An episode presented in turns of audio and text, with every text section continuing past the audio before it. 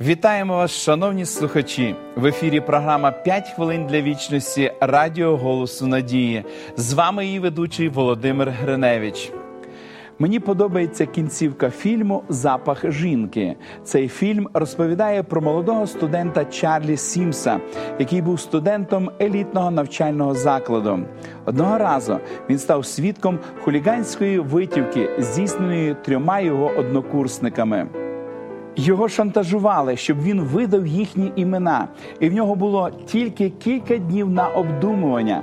На свята Чарлі найнявся доглядати за сліпим відставним підполковником. Це була вкрай неприємна, зла закрита людина.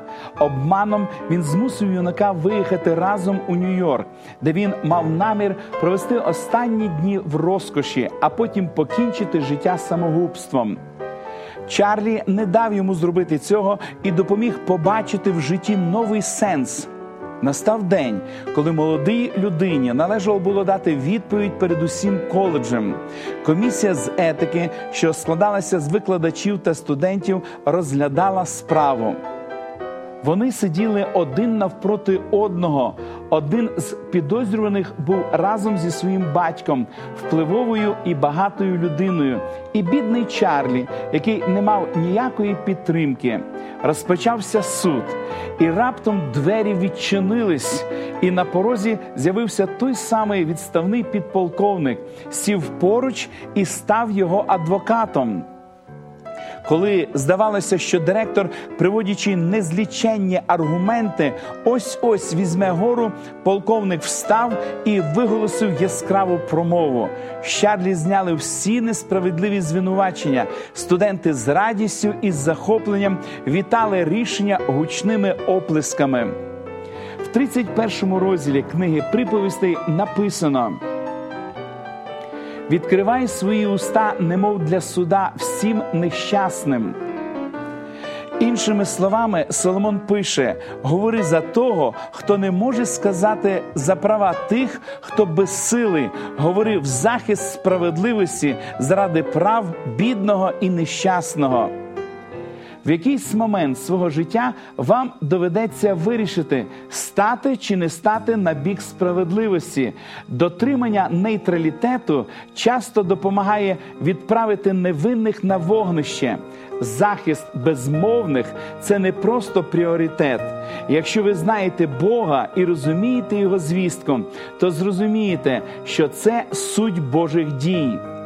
План спасіння був складений, щоб захистити тих, хто був безсилий перед лукавством диявола. Бог очікує, що ми унаслідуємо його приклад у всіх своїх діях. У житті не виходить залишатися без участі. Треба робити вибір. Життя це за визначенням постійний вибір. Просіть у Бога мужності та мудрості, щоб говорити за тих, хто не може за себе встояти. Сьогодні це особливо актуально, адже в світі дуже багато зла і несправедливого ставлення до людей. Помолимось, дорогий Небесний Отець.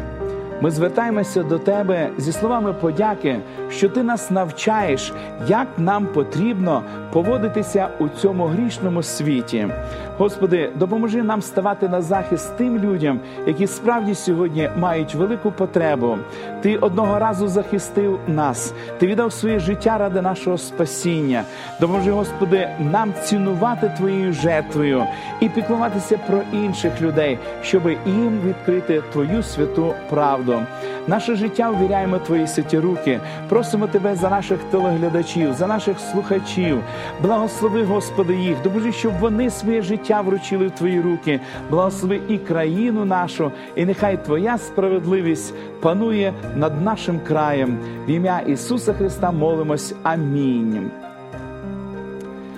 У всіх обставинах життя дійте справедливо і сміливо. Пам'ятайте, Бог розраховує на вас. Нагадую, що ви можете отримати цікаві біблійні уроки Discover. Ви можете отримати їх, зателефонувавши нам за номером телефону 0800 30 20 20 або написавши на електронну адресу biblesobachkahope.ua.